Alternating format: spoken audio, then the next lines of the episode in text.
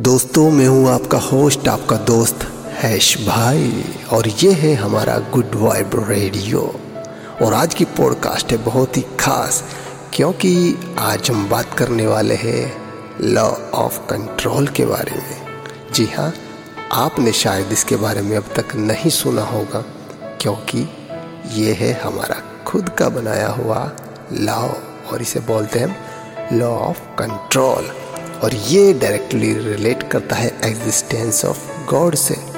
जी हाँ जैसा कि हम सभी को पता है, दुनिया में जितनी भी चीज़ें हैं, वस्तुएँ हैं ऑब्जेक्ट्स हैं, या जो भी कुछ दुनिया में हो रहा है, वो सब कहीं ना कहीं से कंट्रोल्ड है। और इसलिए ही मेरा ये मानना है, हमारा ये मानना है कि लॉ ऑफ़ कंट्रोल एग्जिस्ट करता है। हर चीज़ के ऊपर। मीन्स हमारी भी जो एक्टिविटीज़ है, दुनिया की जो एक्टिविटीज़ है, जैसे कि बारिश का होना, नदियों का बहना, समंदर में तूफ़ान आना, पहाड़ों पर बिजली गिरना, और भी जाने क्या क्या जो कुछ भी इस दुनिया में, जहान में हो रहा है, वो कंट्रोल है किसी एक्सटर्नल पावर के द्वारा। जैसे कि हम देख सकते हैं, जब हम कंप्यूटर पर कोई काम करते हैं तो हम कंप्यूटर से बाहर रहकर काम करते हैं, लेकिन हमारा सारा जो कंट्रोल होता है कंप्यूटर का वो होता है हमारी फिंगर्स पर और हमारे माइंड में। ठीक इसी तरीके से जो भी इस ब्रह्मांड में, दुनिया में हो रहा है, वो किसी ना किसी ऐसे फोर्स के द्वारा, ऐसी शक्ति के द्वारा या फिर डायरेक्टली कहे तो गॉड के द्वारा कंट्रोल हो रहा है जो इस यूनिवर्स से बाहर की पावर हो सकती है, ऐसा मेरा मानना है। और इसी को मैं नाम देता हूँ लॉ ऑफ़ कंट्रोल आप कुछ भी चीज़ उठा लीजिए, चाहे फिर वो कोई मशीन हो या फिर कोई ऑब्जेक्ट हो, या फिर कोई गेम हो, कोई डिवाइस हो, कोई वेबसाइट हो, कुछ भी हो, वो कहीं ना कहीं से कंट्रोल हो रही है।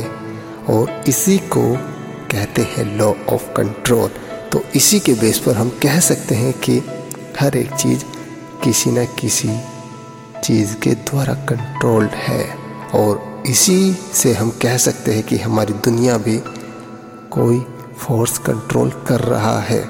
इससे हम यह प्रूव कर सकते हैं कि गॉड रियली एग्जिस्ट और उसकी जो पावर्स है, वो अनलिमिटेड है। उसकी कोई भी सीमा नहीं है। हम गैस भी नहीं कर सकते कि वो कितना ज़्यादा ताकतवर है। आप खुद सोचिए जो इस पूरे ब्रह्मांड को कंट्रोल कर रहा है वो कितना ताकतवर हो सकता है।